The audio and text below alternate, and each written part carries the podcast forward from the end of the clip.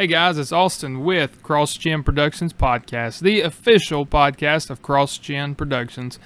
I want to give you an update. We are welcoming a new podcaster to the Cross Gen Productions family. It's a friend of mine, somebody that I've known for a long time, um, as a family friend of mine and a ministry friend of mine. Um, his name is John Jones. His podcast is called Real Talk with Big John, and, and I'm really excited because uh, he's been doing this podcast for a while, and um, you really hear his heart for God. You, he's got some really good points. Um, he's got some really good insight into some things, and um, his main thing is just evangelism, doing God's work, doing ministry, and just advancing the kingdom. And I, I'm really excited to have him join Cross Gen Productions. Uh, you can find his podcast, Real Talk with Big John, on Spotify, Apple Podcast, Google Podcast, Anchor, and on the CrossGen Productions website. That is crossgenproductions.com. I highly encourage you to go check it out. Welcome, Big John. Last time we were talking about the cost, anointing and Pentecost. That is a fullness that we can experience in God. It is a, a, place where we can see amazing things happen, where we can just walk in the fullness of the Holy Spirit and and just experience the power of Pentecost. We begin to talk about David Wilkerson and his messages. That is the cost of a fresh anointing and a call to anguish.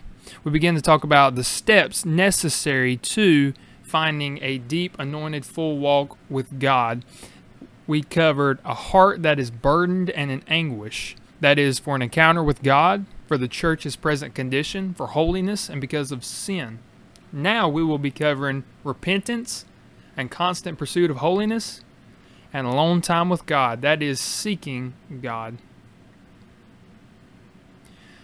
Our next thing we need to study is repentance and a pursuit of holiness. Now, I know probably made a lot of people cringe when I said that. They were probably thinking, oh man, you talk about how I need to be perfect, now I just need to do it all right. No, no, that's not what I'm talking about. Uh, let me say this we cannot truly be holy apart from Jesus, for because the Bible in Isaiah 64 6, Isaiah talks about our righteousness being like filthy rags. Jesus was the only one who was perfect here on earth. Through him we are made righteous and holy. Yet, still, there is a pursuit of righteousness and holiness that we can follow after every day in our lives. Peter alludes to this in 1 Peter 1 13 through 21.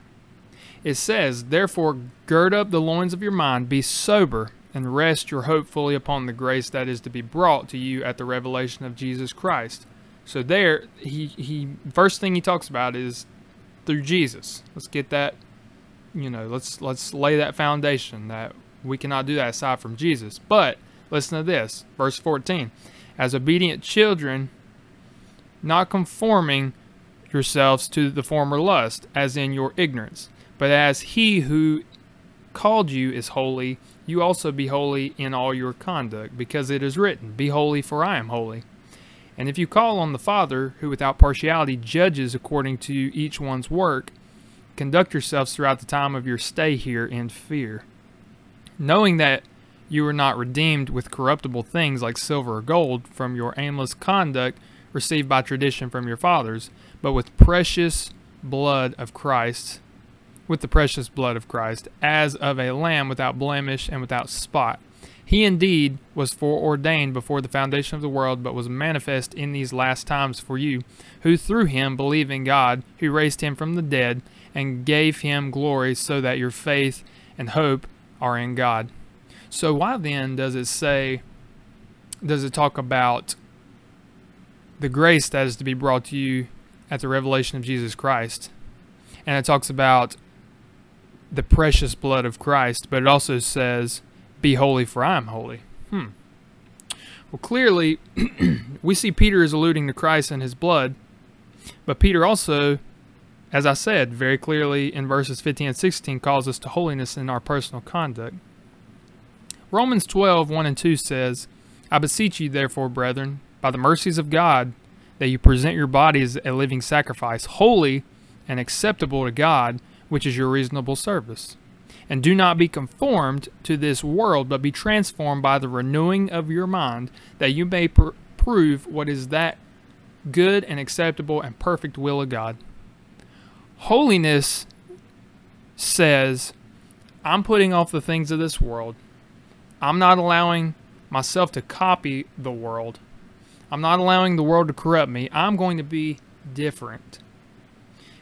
David said in Psalms 119:11, "Your word I have hidden in my heart, that I might not sin against you." It is a careful and willful pursuit to do what is right before God every day. Ephesians 5:15 and 16 says, "See then that you walk circumspectly, not as fools but as wise, redeeming the time because the days are evil." Merriam-Webster defines circumspect as careful to consider all circumstances and possible consequences it's being prudent. So let's let's let's switch those words. See then that you walk prudently, not as fools, but as wise. Or let's say, see then that you walk careful to consider all circumstances and possible consequences, not as fools, but as wise, redeeming the time because the days are evil. 2 Corinthians 7 1 says, Therefore, having these promises, beloved, let us cleanse ourselves from all filthiness of the flesh and spirit, perfecting holiness in the fear of God. Now, I'm going to be honest, I'm a little different. I've heard some people believe in saved, sanctified, filled with the Holy Ghost. I don't. I believe that we're saved by the blood of Christ, by believing in Christ, by what Jesus did for us. I believe that we can pursue um, the Holy Spirit and God will infill us with the Holy Spirit. But I believe sanctification is a lifelong process. It's not something that happens overnight. It's not something that happens in a moment. I believe it's something that God works through us every day. Now, I do believe when you come to Christ that things need to change. You need to stop doing certain things. You need to turn away from sin, but that doesn't mean you're going to be perfect. That just means that, hey, I am in a process to be the best I can be for Jesus every day and that He is perfecting me and creating holiness in me. That is, you know, perfecting holiness in the fear of God. That's saying, God, I want to live the best I can for you every single day, and I want to please you, and I don't want to do things that are um, going to be against your word or that's going to break your heart. You know what I'm saying? It's it's just it, it's a conscious pursuit of personal holiness in con- in personal conduct. So, but remember, you cannot truly pursue holiness and righteousness apart from Jesus because through his death on the cross and resurrection, he made this pursuit possible. But once we come to Jesus and live in Jesus, he expects us to conduct ourselves with the pursuit of holiness and righteousness. Through Jesus, we can deny our fleshly desires and be our best for Him each day. Matthew 16 24 through 27 says, Then Jesus said to his disciples, If anyone desires to come after me, let him deny himself and take up his cross and follow me. For whoever desires to save his life will lose it, but whoever loses his life for my sake will find it. For what profit is it to a man if he gains the whole world and loses his own soul? Or what will a man give in exchange for his soul? For the Son of Man will come in the glory of his Father with his angels, and then he will reward each according to his works. Romans 13, 11 through 14 says, And do this, knowing the time that now it is high time to awake out of sleep, for now our salvation is nearer than when we first believed. The night is far spent, the day is at hand. Therefore, let us cast off the works of darkness, and let us put on the armor of light. Let us walk properly as in the day, not in revel- revelry and drunkenness, not in lewdness and lust, not in strife and envy, but put on the Lord Jesus Christ and make no provision for the flesh to fulfill its lust. The next thing we're going to talk about is alone time with God, that is seeking God. We are trained to read the Bible and take time to pray and go to church. But do we understand the depth and substance of these things? Hebrews 4:12 concerning the Word of God, it says, For the Word of God is living and powerful and sharper than any two edged sword, piercing even to the division of soul and spirit and joints and marrow, and is a discerner of the thoughts and intents of the heart. Psalms 119, 105 says, Your word is a lamp unto my feet and a light unto my path. God's word is where we get our power, our direction, our understanding, and learn right from wrong. It is the lamp that guides us, it is the sword to fight our enemies with. Jesus even said when he was in the wilderness being tempted by the devil in Matthew 4, verse 4, but he answered and said, It is written, Man shall not live by bread alone, but by every word that proceeds from the mouth of God. Prayer, then, is equally important. James 5 13 and 18 says, Is anyone among you suffering? Let him pray. Is anyone cheerful? Let him sing psalms. Is anyone among you sick? Let him call for the elders of the church and let them pray over him, anointing him with oil in the name of the Lord. And the prayer of faith will save the sick, and the Lord will raise him up, and if he has committed sins, he will be forgiven. Confess your trespasses to one another, and pray for one another, that you may be healed. The effective, fervent prayer of a righteous man avails much. Elijah was a man with a nature like ours, and he prayed earnestly that it would not rain, and it did not rain on the land for three years and six months. And he prayed again, and the heaven gave gave rain, and the earth produced its fruit. God told Solomon in Second Chronicles 7:14. A lot of people know this verse. If my people who are called by my name will humble themselves and pray and seek my face and turn from their wicked ways, then I will hear, hear from heaven. I will forgive their sin and I'll heal their land. Ephesians 6:18 says, "Praying always with all prayer and supplication in the Spirit, being watchful to this end with all pers- pers- perseverance and supplication for all the saints." 1 Thessalonians 5 16 and 18. Rejoice always, pray without ceasing, and everything gives, give thanks, for this is the will of God in Christ Jesus for you.